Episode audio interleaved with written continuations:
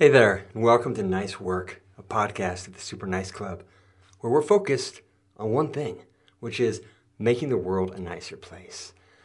And dang, if we don't need it right now. I'm looking at the news today, and the French are killing bus drivers for making them wear masks. That's just terrifying. The Chinese, they're still sterilizing ethnic minorities, business as usual in the Borg Empire, and in the USA, we've got Betsy DeVos and a whole mess of other not nice issues. Which is why it's so great to bring to you today the antidote. Famed multidisciplinary and disciplined artist, Stuart Semple. Stuart's an artist, he's an activist, he's a deep thinker, and his wonderful work teases at political issues, class divides, loneliness, happiness, and the fear of both. He's one of the first artists to really leverage the internet, and his impact has him favorably compared to some of my favorites like Damien Hirst and Ai Weiwei.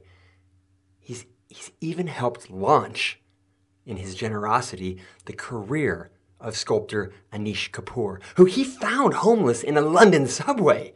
He, he noticed the older man had this aptitude for creating wildly inventive cardboard sleeping shelters and after carefully nursing him back to health by hand, one spoonful of nourishment at a time, he paid for Kapoor's education at the Chelsea School of Art and Design. How incredibly nice is that? And the rest, as they say, as far as Kapoor's really amazing uh, career goes, is history. All right, I mean, that's not entirely true about Kapoor, but I think while it might be factually a little lacking, it's totally on point emotionally or maybe it's total bullshit what I just said, but it doesn't matter. I'm, I'm, riffing this intro. I'm trying to find a segue into this quote that I love by Aidan Dunne in the Irish Times. I'm going to read it. Sums up Stuart really well. Okay. There is a real intelligence at the heart of his art. On the one hand, he clearly embraces the throwaway, famous for 15 minute soundbite culture of celebrity and distraction. On the other, he stops it in its tracks, recasting its giddy imagery in the slow, fixed medium of paint. He might seem to celebrate it, but he actually doesn't quite trust the world of mass production and communications. His work implies a conviction that there is, or perhaps there better be, something genuine, something real, beyond the glam facade of throwaway culture. Stuart Semple is the nicest, sweetest guy. He's just so warm, and his mission is so genuine to unite people, to knock down class barriers, to unify the beach, and just make people happier through art. He, he might be our super nicest guest yet. And, and I know you're going to love him, so just turn off everything else, tune out the rest of the world, and drop in to nice work with Stuart Semple. Oh, and I'm, I'm your host, Todd Brilliant.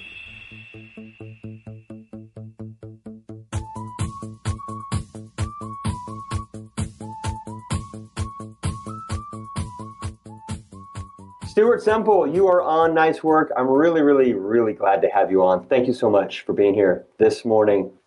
Thank you. Well, it's good to be with you. Thanks for having me. And where are you at right now? Where are you sitting? I'm I'm sitting in my house on the south coast of England, about ten minutes away from the beach. Nice. That sounds lovely right now. Are the beaches are there people there? What are, what are, they, what are they doing at the beaches? Oh, overcrowding the beaches. This is the big news story this week. We had half a million people on Bournemouth Beach the other day. Um, so they got evicted off the beach by the police and sent home. Uh, as it was a national emergency that everyone was going to get coronavirus. So I think they've gone home. So hopefully the beaches are quite quiet. So you, I find new friend, I, I want to get into like your backstory a little bit, but what I love about what really draws me to you and the sort of what I call a sort of a category of artist you are is that you're an artist and you're an activist. I find that really rare. Always have. I've always found it too rare in the art world. Artists mm. who are pushing for change. So I appreciate that. But what I want to know is when you were young, what pulled at you first? Did you did you did you recognize sort of social injustices and, and or, or social issues and then get ooh I want to create some art to address that, or did you come to art and then that allowed you to sort of uh, have a, a, greater perspective into the world around you?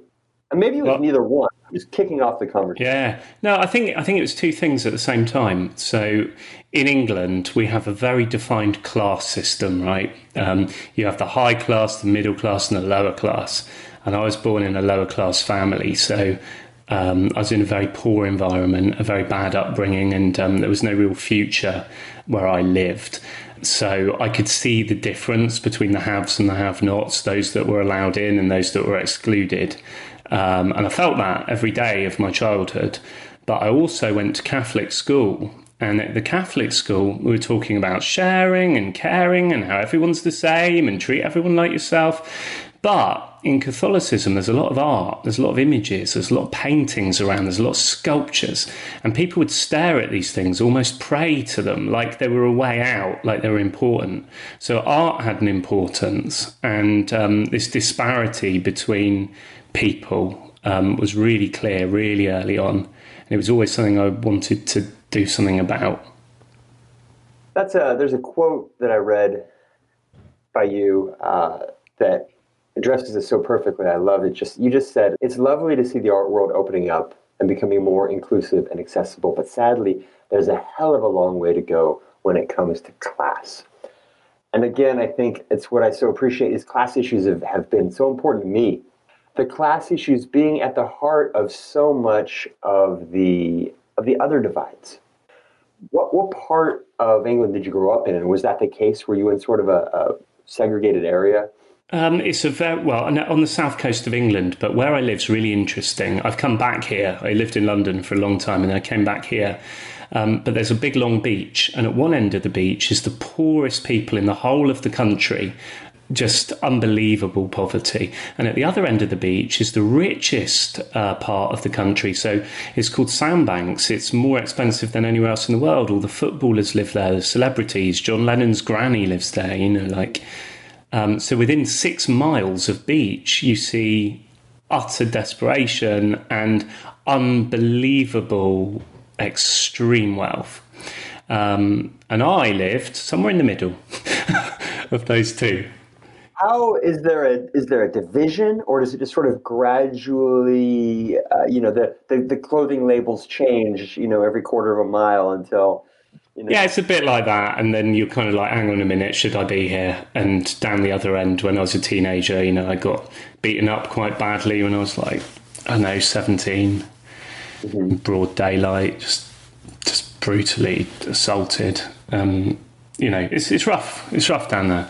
Um, so yeah, it just kind of shifts. It's just more of a social pressure that keeps people divided.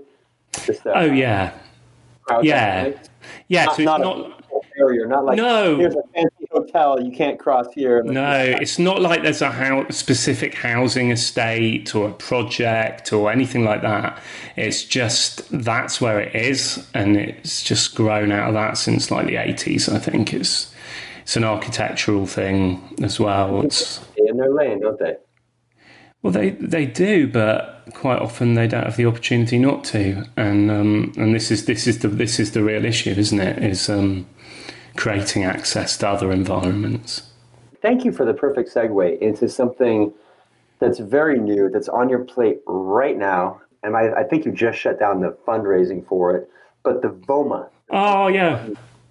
Online access available to all, the world's great works of art from the from the classics to the hyper contemporary. Talk about VOMA a little bit. Um, well, VOMA is the world's first virtual online museum of art. And what it is, is it works just like a normal museum. So it's like visiting the Tate or MoMA, but it happens to run in your web browser. And it's a completely immersive experience. Like you're really in this thing. The trees blow in the wind. The light of the time of day affects the light that comes into the space. You walk around, you look at the work, you converse with people from all over the world about things. But more than that, it doesn't just show the same old boring art that real museums are forced to show for financial reasons because they've got trustees, they've got donors, they've got people to please. So we have this ability to show work and have dialogues around art in loads of different ways across history. So we can have great artworks from the past alongside things that people made yesterday in different parts of the world. So we can start to hear voices of artists that have never been brought together before. And that's what I'm really keen to do. And then open it up to everybody, anyone, anywhere in the world with a phone or a computer can come come. They don't need to travel. They don't need to buy a ticket. They don't need to know anything about art. They don't need to be scared of this um, elitist high art environment. It's somewhere that just feels familiar and that feels safe. Yeah, you guys should check this thing out. Go to stuartsemple.com, look for the, the VOMA the VOMA link. There's a video on it. It's it's uh, it's hard to describe in a, in a podcast, but you know, you think maybe you have an idea of what a virtual art museum, like, oh yeah, I've seen virtual galleries. That no, no, no, no. This is a whole different thing. The team that, that Stuart is working with, uh, the architect, you know, like an actual architect, and these these um, computery people, you know, um, yeah. they're good with the computery things. It truly is. It looks from the teasers really immersive and really incredible, and and just the idea that we could get people from anywhere in the world to have access to looking at, at, being inspired in this way, it's different than you're probably imagining it. You need to go to the website, check out Voma, and get behind this thing because oh, thank you. It's great. Yeah. It's, mm. Well, it looks great. Don't disappoint. It's no even better now because yeah. what you're saying yeah. is a couple of months old. So oh, yeah? I just looked at the latest one about half an hour ago and oh, it's so nice. It's so special. Yeah. Yeah, you the the building itself didn't didn't what is her name? Emily Mann. Emily yeah. Mann. Yeah, mm-hmm. she built. She actually designed a museum as if she were designing a museum to be. It looks like it, right? The same yeah, level yeah. of CAD. How the light comes in and. Yeah, and it's beautiful. Now, is, is are you going to walk around? It will there be a little okay. kind of like um, so these are the big questions that we've wrestled with a lot, and um, we we decided not to have any avatars at the moment because how do I present myself? Yeah, what hair do I have? It's too much. But your footprints, you'll see. And as you walk, you'll see a trail of your footprints and they'll fade out over time. But you'll also see the footprints of other visitors. So you can see where they move and you'll be able to click on their footprints in certain spaces and start a conversation with them. Oh, okay. So you'll be able to see if there's a group of people gathered around a particular piece of work, you'll have an idea of that that piece's popularity. Correct. like, oh, I like it. Yeah, yeah, yeah. I want handprints though, because I want to smudge the paint. Right? Yeah, we're um, we're looking. I have a handprint. Yeah. well, you can because it's not precious. You can scribble over the Mona Lisa. You know. Right. Exactly. So that's the Voma. And when we did you say when we think it might be it might be up? I know. Um, it's I've just found out. It's going to be the fourteenth of August. The 14th of August. Oh, I'm gonna.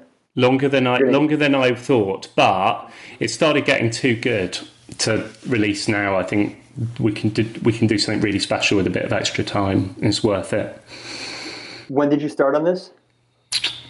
Oh, I don't know. A couple of months ago. Okay, so in six months you're going to build a global museum. I'm going to yeah. say that's a pretty good timeline. Yeah, yeah. Don't I think it's realistic. it's been a lot of work, honestly. Yeah. It's full on. So this is cool because this is something that, that is absolutely accessible. Dependent, it doesn't matter, you know, which end of the beach you're on. You can go to Voma and check it out. But then there's the complete opposite of an online exhibit, uh, the polar opposite, if you will, which was your incredibly physical physically interactive community building art project in Denver, mm-hmm. Colorado, in the U.S. called Happy City. Right? I mean, I can't think of, I can't. Th- those the Voma and Happy City are. I get the similar spirit, but they are absolutely the opposite end. Right?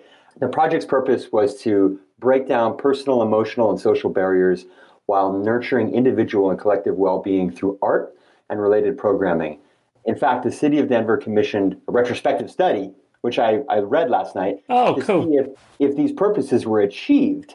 And in their study, it showed that your art show, which I want you to describe it real quick, but um, it boosted empathy, altruism, happiness levels, and even reduced feelings of social isolation. Correct. And that's incredible, right? Through, through, this, through your art. Who'd have thought it? Yeah, yeah, yeah. Now, who would have thought it? That I, am sorry I missed it. Can tell us about it. Well, the I don't know. I mean, where do you start? No, I can tell you. There was so much. It was a lot of work. It took a couple of years to build it um, and work on it. But I can talk about some of the pieces. So one of the main pieces was an emotional baggage drop that I built for the main train station, Union Station, and you could go into this kind of booth, a bit like a kind of church confessional, and there was an element of privacy, but you got eye contact with a stranger, and you were one on one, and you just shared a burden with a stranger whilst looking in their eye, uh, and they said, "Yeah, I've heard that. Um, thanks for sharing that." and uh, that's now released. And then they left, and then someone else came in, and then you heard their issue, their problem, whatever they were carrying.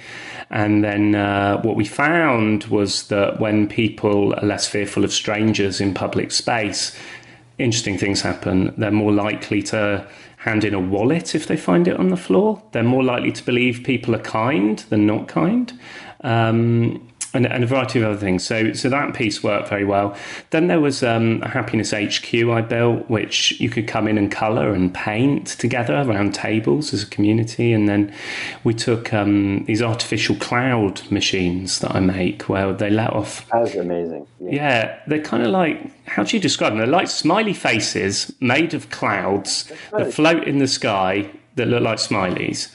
Um, but we took that to a whole load of neighborhoods in the outskirts of Denver to bring communities together. Because when people share in an experience, when they're in an experience together, they instantly have a connection. And art does that because art is looked at or experienced by multiple people at the same time. You've got something in common. So the happy clouds tend to do that. Then there were talks, and um, I made a giant sculpture for an alleyway which looked like a smiley face that was squashed by the buildings on either side, and it was about that's iconic our. At this point, for you, that's an that's an iconic Stuart Semple piece.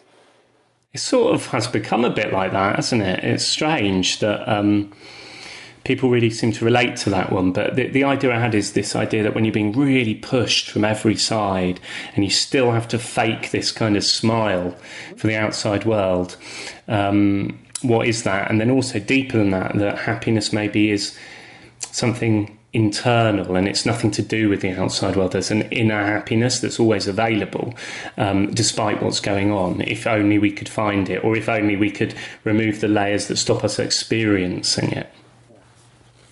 So it's about that. Yeah, that's it's the whole the whole uh, experience. At least what I see of it online, just looks like you took over Denver, right? You just took over Denver and people experienced art in, in an immersive way that can we do that in every city? Would that take a lot of money? Would that would that take? Yes. Would, can you do that?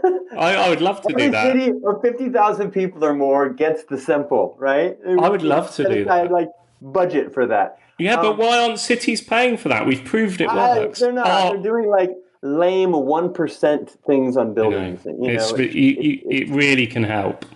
yeah. So you said something about connecting strangers and swapping fear for connection in public space. Mm. Swapping fear for connection. Ah, I love those four words together, and it sounds so important. It also sounds so incredibly challenging right now. You know, Mm. when, when we take a look at at Happy City, and then we see where we are with COVID, and you see that that just couldn't happen right now. It just couldn't happen. Like if you put it out there, the fear, the anger, like how could you ask me to do that? How could you ask me to go into a booth and talk to somebody, you know, less than six feet away? So post COVID, Mhm. whenever that is, 2026 or something, you know. Hopefully not. yeah. Post Yes. COVID, what are your thoughts on do you think that you'll want to dive back into this big personal happy city type thing even more? Helping people overcome fear and reconnect in the real world. Have you thought at all about the Yeah. the, the need for that, how it's going to be greater than ever. You know, we're going to be Oh, afraid to go to concerts. We're going to be afraid to hang out together. There's going to be so much more fear, anxiety. Yeah, there is. There is way more anxiety, and it's interesting when we're looking at, you know, it's, it's a bit morbid, but the suicide rates here in the UK have gone up an awful lot during lockdown, right? So we know people are isolated, we know they're disconnected, and we honestly know now, where we've been living on Zoom and Google Hangouts, that actually a tech connection isn't a real connection. We're social beings. Um, we do need to get in and around one another pretty soon, um, or we're going to really suffer. So I think we have to think of ways to play with public space in a way that alleviates some of those um, very real um, fears. Um, because the thing with COVID is, if you park the conspiracy theories and all the rest of it, there really is a virus. People really are dying. Um, there is something to be scared of. It's not a vague fear. Um, of something. There's, there's, there really is something there now, but it's not a fear of strangers or a fear of the other. It's a fear of the virus. But the danger is when that fear gets put onto fear of the other, fear of the stranger, fear of other human beings. Um, and that's what we've got to watch out for, I think. I, I agree. You know, when we when we uh, we're really good at being afraid of the other. We're really good at at uh, identifying a common enemy and then coming together as a people. Right. That's when I say it brings out the best of us. You know, 9-11 or mm-hmm. these great wars. And uh, you know, what is the best of us? It's, it's, sort of an interesting thing. You know, to think that the best of us is when we come together uh, to fight. Right. Mm. And with COVID there it is. It's this invisible thing that's everywhere that turns people, you know, when you're afraid of your own friends and family. Oh, my, my mate coming over, I don't know. You know, should he come over? Should she come over? Have they been on lockdown? Have they been isolated? Who do they know? Oh, you know. Exactly. Um, it's crazy. So, in your career, you've dealt so much. And correct me if I, am not, when I say that you've done this or you've done that, if I'm interpreting something wrong, say, actually, I haven't done that. Okay. Just, like, yeah, man, okay, well, it's wrong. Don't, yeah. misrepresent, don't misrepresent me. But you okay. deal a lot with fear, anxiety, yeah. and loneliness. And COVID is the ultimate enhancer of all three of these things. Yes. So, given that you paid so much attention to those items, have you learned anything new about fear, anxiety, loneliness? You know, watching as you are um, a whole world experience them simultaneously. Yeah, so I haven't learned anything new. I don't think the nature of fears changed. I don't think the nature of isolation's changed. Um, we've just seen more of it. Um, and interestingly, as you said, how we come together around a common enemy is one of the first times ever that the whole world, in fact, is all after one thing this virus. Um, it's united everything. It's the, the level of innovation in science. Suddenly, labs are collaborating. Google are talking to Apple about making apps. I mean, they never talked to each other before, you know. So um, it's interesting. It's interesting in that our worst times, we realize kind of we're not an island and we do need each other. But it's very difficult when you have to be physically removed. So I don't really know. I mean, no, I, I, I everything happened how I thought it would. Humans reacted how I expected. Um, yeah, I didn't learn something new. So it just reinforced what you know. And and would you say that it puts you? Are you do you feel that your body of work um, resonates even more now? You know, or that your path forward, you're more confident that that addressing these subjects is what the world needs from you? Well, I think in a strange way, and it's a horrible thing to say, I'm quite lucky because strangely, a lot of what I've been doing for a very long time is suddenly relevant, and people are suddenly like, sort of understanding what I meant. Um, mm and it's oh yeah, like he did make something about how social media and isolation and oh I understand what you mean now. At the time, it felt very much like a lot of what I was doing was really out of turn. Like it was odd. It, it, a few people kind of got it, um, but I'm hoping maybe it shows. Like the Happy City, that there are things that we can do, and maybe it inspires other artists to work a bit more in, in that way. That they understand that art can actually be useful um, and provide a sort of social function that artists aren't just here to make ourselves feel better, that we can actually contribute something. Um, and that's what we need to be doing. I read an interview you did um, in Assemblage magazine, and it made me smile and it made me laugh. I actually was uh, laughing last night um, before I went to bed because you're just in the in the interview, you're so sincere, um, almost it comes across, and I think that maybe you're just doing this as this almost naive sincerity and desire to share and have the art world be a community of open source minded people, right? And then you know, I know you've talked and shared this topic to death, but just pit it against, you know, someone who, uh, a particular artist who's like, I don't want to share. I'm going to take this thing for myself and, and, and keep it away from the rest of the community. And the contrast between that approach uh, is so interesting to me. So, because a lot of the members of the Super Nice Club may have no familiarity at all with um, Anish Kapoor, I'm, I'm sure they know you. But uh, what you do us the honor of briefly, okay. of, of, briefly, just briefly, seriously, because you guys, this is an interesting story, and it gets to uh, the dynamics within the art world that are worth exploring. You can do it on your own time, um, and you should. But I just would, I'm asking you to explain the, the great pink and black controversy. Yeah, so um, for those of you that don't know, Anish Kapoor is a British artist, but he's also on the Sunday Times rich list. So he's one of the richest human beings in this country. He also um, is an artist, a very successful artist. He's he's a knight. He, he's a great artist. He's a great um, artist. I give yeah. full credit, Anish, because I know you're listening. You're a great artist. yeah. So, so that's makes, not the question here. Yeah, it's not a question. So, so he makes great art. Um, people who live in Chicago probably know Cloud Gate, aka the Bean, um, a sculpture he made there. He's, he's, he's, he's, an important artist. But anyway, a few years ago, a company, uh, sort of a tech company, found a way to coat things with this super black material. It was the blackest black ever created. It was called Vantablack. And this stuff absorbs just under 100% of visible light, 99.8% or something. Um, what that means, if you can picture it, is if you paint it on something, it looks like a hole's been cut out in the world, like it's a portal or something. Anyway, Anish Kapoor signed an agreement with them to be the only artist in the world to be able to make art with Vantablack. And the art community got very upset about that because they felt that colours should be owned by everybody. They couldn't be owned by one person. It's a colour, like it's actually not even that, it's the absence of light. How can one man control the absence of light? Um, and I felt that was very mean as well. I felt that was wrong and goes against the generosity of what art should do. So um, I've been making my own paints for well, ever almost to use in my paintings and my work because I wanted really bright colours that I couldn't really get in the art shop. Um, so I had this stuff, the pinkest pink, and it was really, really pink. And I thought um, it'd be really cool to share that with all artists in the world, almost the opposite of Vantablack. So I put it up on my website with a sort of disclaimer. So to buy the Pinkest Pink, you had to agree that you weren't Anish Kapoor, you weren't going to share it with Anish Kapoor, and to the best of your knowledge, information, and belief, it wouldn't make its way into the hands of Anish Kapoor. And the idea was it'd be a piece of performance art, and it would be about accessibility and elitism. And I distributed it for what it cost me to make make the color. Um, anyway, it went completely viral. It totally blew up, and thousands and thousands and thousands of artists supported it and bought the pink and used it.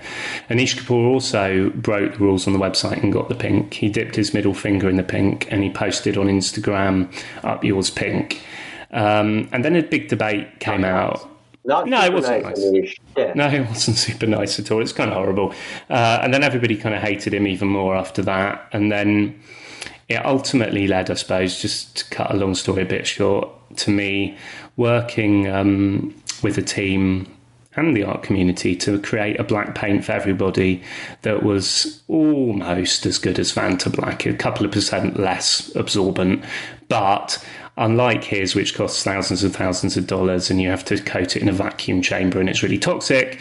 Um, I share it for what it costs me to make it on the website, and you can paint it on with a brush, and it costs like ten pounds.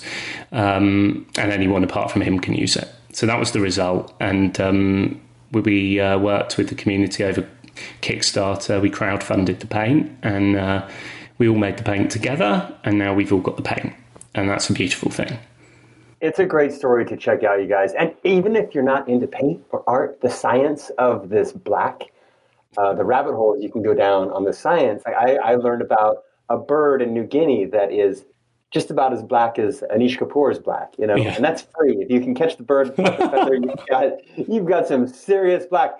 Um, yeah. What nature does to create these to create these blacks and the process, um, carbon nanotubes, all this stuff. I don't mean to geek out, but if there's a science geek in you at all, check out just Google blackest paint, and you'll run into cool science. You'll also run into Anish. You'll also run into Stuart.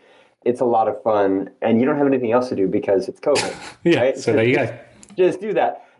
Now, I, I, may have been dreaming, but I thought I saw something and I couldn't find a reference to it where you were giving away some of your Black 3.0 mm. uh, it, to do with Black Lives Matter. Yeah, sure. no, no, no, I did. Um, I it was actually Black 2.0, but um, I just decided we should distribute a thousand bottles. Um, really, just for people to use to express themselves. Um, a lot of people were using the black paint to make protest banners anyway. Um, and I felt that it would be quite important that the material w- was available for that. So we, we just gave away a load of bottles to people who needed it, really. Oh, that's great. Thanks for doing that. No. That's terrific. So thank you for covering that. I know you've, you've covered that hundreds of times at least, but appreciate it. It is a great story, and you're going to have to tell it probably the rest of your life. You did a show, changing gears, in, yeah. in my city, in LA. Yeah, I did. Called called My Sonic Youth. Mm-hmm. And can't really get into describing all the artwork. What I really want to know about that show is have you ever met Kim Gordon of Sonic Youth? No. Man, I wanted to hear you say that she came out to the show. No, I wouldn't. It's just so legendary. That's yeah. all. I just didn't know no. if you were a fan of her music or, you know. No, no, no. Yeah. So, what's your take on the future of the the, the artist gallery relationship. You see that? Ooh, that's a big one. You're asking I know questions. It's, it's a big. I could get in trouble with this. Um, okay. Well, it depends. Some. Let me think. It's a lot like musicians with record labels, and there was a time where artists really needed support to make their work, and record labels invested in that and helped nurture the work, and they did it for the sake of the work. Then it became quite commercialized, it became very corporate, and artists realized they couldn't really make their best work in that sort of arrangement. So they looked for other ways to distribute the things they made. And we've seen in the UK Stormzy, but we've certainly seen people like Jay Z couldn't get a record deal. Um, didn't seem to do him any harm. So we've seen people branch out on their own, and I think we're going to see a lot more of that. There's a place for galleries, but at the end of the day, they're they're in the business of selling art, so they're they're caught between a rock and a hard place because they're looking after the artist's interest and the art collector's interest, and they're wearing two hats. And that's always going to be problematic because they're always going to have to come down on one side of the line or the other. And when you've got lights to keep on and bills to pay and staff to pay, the side of the line they're going to land on won't be the artists, in my opinion, most of the time. So the beautiful thing we have now is we have the, the internet, and this is a way that artists can talk directly to their communities and share ideas. And I think that's very frightening um, to an old model that um, mediates the relationship between what an artist makes and the person that ultimately consumes it. Mm-hmm. Um, and personally, I believe in freedom of expression. So I think artists should have the freedom to do what they like, not what they're told to do. And you come from a background, really, your career kicked off through eBay. Fair, mm. fair to say. Yeah, selling absolutely on eBay. You know, yeah. um, so people didn't have to see them in the real world. They didn't have to sniff them, touch them, hold them in order to find them um, valuable enough to purchase. Yeah. So I think that that probably influenced your take because it was proven to you right away that people didn't need to stand inside a gallery to appreciate what you're doing. Yeah, that's true. But then I I'm a hypocrite because I put works in posh galleries and they sell and I, I eat. There was a time when I had a uh, is a different life but I had an art gallery. And it was part of, it was actually a, a winery uh, and an art gallery. It was at a time when Juxtapoz was the big thing over here. Yeah. You know, that whole scene, the, the lowbrow yeah. art. So yeah. we brought people in from, from all over the world uh, to show in there, and we had zero commission. We had, we had wow. 0% commission. Um, we would run ads in, in Juxtapoz and, and things like that. And I still like that model because if you have, because we made the money on the wine right? Yeah, okay, so cool. Instead of loss leader, it was marketing. It's like, hey, this is a differentiator for your business. And I'm sure we're not the only ones, but I still kind of like that model of of using a gallery and uh, the relationship with the artist to boost your other enterprises. That way, you don't need to take a commission from the artist at all because they're helping your core business. Yeah. In, in our case, it just happened to be a winery. It could be it could be anything. To a degree, I, in LA, there's um, what is it? Uh, the the soap factory, Billy Shire's place. You know, it's a toy store, it's a bookstore, all that. He probably still takes commission there, but I wouldn't see the need to, given that Yes, the gallery itself is a pull for the rest of the place. You know, I, I- as far as real world galleries go, I'm an I, I'm an advocate of that. You know, just because it's something I experience. Yeah, no, I think there are different ways. Um, and interestingly, I think crowdfunding is very interesting for artists. I think something like Kickstarter has enabled a lot of creative work um, where the community supports the artist. The fans fund the work that the fans enjoy. I think there's something really joined up about that.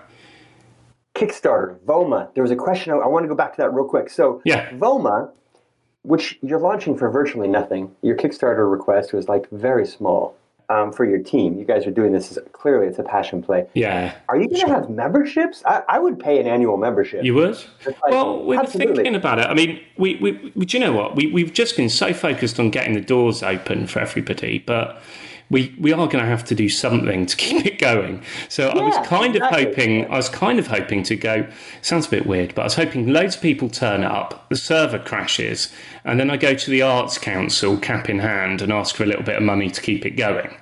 Was kind of my game plan financially. Now we'll pay we'll pay memberships. I'm sure we will. Well, Uh, if someone donates, I, I sort of thought maybe like we could have a little donation thing and you could leave a dollar on your way out or something if you enjoy it. That might be enough to keep it going. It doesn't need much. It's not like a normal museum, you see. We don't need a whole heap of money to keep it on and to do it. Right. Once it's built, it's built. So it's just, it, it should be doable, I reckon. Oh, I'm excited about it. Stuart, what we do with the Super Nice Club is we have with each, we kind of wrap up the, the, the talks with a challenge that our guests issue to the Super Nice Club members. It's just called the, mm. check this out, crazy. It's called the Super Nice Club Challenge. It's quite original, isn't it? Yeah, I know, right? And what it is, is it's something that you ask them to do to try to make their world a little nicer. You know, a, a new habit, uh, an action, just something that they can take on. I've got to think. Do they actually do it? I don't know. Okay. I mean, sometimes sometimes people report Do- back to me saying they? they? did. I asked them to. I like post social proof, Okay. but they don't listen to me. You guys don't listen to me. I don't know why. Okay, we need we need evidence um, Yeah, that they're we good, need that they're doing it. And Um, if, if you post evidence onto the Super Nice Club uh, social media feed and tag Stuart, then you will get free access to Voma. okay, fine. We'll, we'll, we'll do that. It, it, it's free, right? It's already Yeah. free. yeah, so we're not they're not actually winning anything. No, no, no. uh, You know, come on. We're not bribing people to be nice. They should just be nice anyway. Um, what do I want them to do? If I could get them to do anything that would make the world a happier place, can I be a bit weird? Yeah, please. Okay, I want them to close their eyes and set a clock for five minutes. I want them to watch their breath for two minutes and then think about someone they really love that they haven't spoken to for a while. And then when their clock runs out after five minutes, I want them to ring that person and tell them one thing they really like about them. Ah, great. Okay, that's the challenge. Close your eyes, Watch your Get breath for centered. two minutes, yeah. get centered. Think about someone. Pops to mind that you love. Think about them. Let that energy flow, and then give them a call. Okay, that's the challenge. That's a great challenge. Um, let's see. I'm not sure how you guys can post social proof, but that's the creative part of it. The creative part of it is to They could just say they did it and we could believe Yeah, just say you did it. Yeah, Say who who you did it to. That would work. I, Yeah. I, I rang my gran or I rang my old uni friend or something. That'd be perfect. Okay, thank you for that. Thank you for that, Stuart. Thanks a lot for that It's one. And then we wrap it where we flip the interviewer around to where you get to ask a question of me. One question, any question. Why do you do the podcast? The Super Nice Club podcast, um, I do it because I've always been drawn to people who are really passionate about what they do. no matter what that is, if they can dive into the reasons why they love their work, I tend to be fascinated. Whether that person is a carpenter, uh, a sign maker, an actor, uh, it doesn't matter what they do. That fires me up. It fires me up to be more interested in not only what they do, and then all of a sudden I learn a lot, uh, a lot topically. You know, I learned a lot of surface information about their career, which makes me great at trivia later. But then I get more fired up for my own work, and I'm like, gosh, I want to have that same. Am I as aligned as they are with theirs? If I'm not, what's wrong with me? How do I get? Mm. I want to be like that. So this podcast is my way of sharing that. I bring people like yourself in who are fired up about what they're doing, who are doing neat things with it, even if they're not popular things. You happen to be someone who has an impact around the world, but some of the guests just have an impact around their home and family and friends. That's okay. So that's why we do it to, to share to share these stories, to share these examples of nice work. That's a beautiful thing to do. yeah. Yeah. And uh, so, thank you for sharing yours. Really appreciate it, and look forward to uh, to seeing what you do next. Look forward to seeing how you help us post COVID maintain real world social cohesion mm. and connectivity because man we're gonna we're really gonna need to be taught to not be afraid. We need help. Cool. Well i hope i can work something out. I'll do i'll do what i can. All right stuart thanks for talking. Thanks for being on nice oh, work thank you for having me. It. Was really fun. Thank you. So there you have it. Nice work with stuart semple. Did i not say he's the nicest guy don't you just want to go check out his work right now on stuartsemple.com? I'm, I'm not trying to sell his work to you because most of us can't afford it. But I am trying to sell Stuart to you. I'm trying to sell the idea of these nice, amazing artists who are woefully underfunded all around the world, okay? And their work changes people, changes lives, changes perspectives.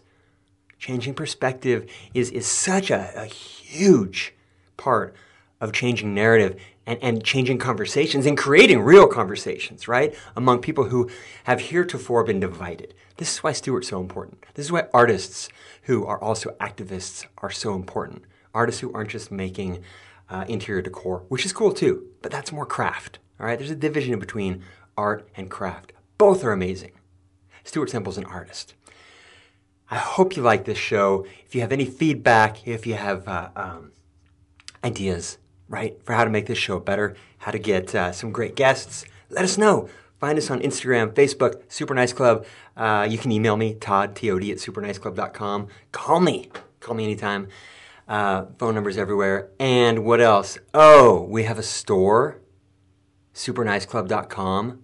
We have shirts and hats and um, uh, a lot of fixtures for your bathroom. Uh, mostly just the, the these things because I'm in a bathroom right now. The handrail for putting your towels on. Towel racks. We have towel racks, super nice club towel racks. They're engraved, laser etched, uh, Anish Kapoor designed. So you can get those at superniceclub.com. Super nice, simple for 15% off any towel rack, uh, but not the brass ones. Or are they bronze? They're bronze. Yeah, bronze casting super expensive. Super expensive. Can't do any discounts on that. I'm, I've lost a lot of money on those so far. Thank you so much and stay nice, everyone.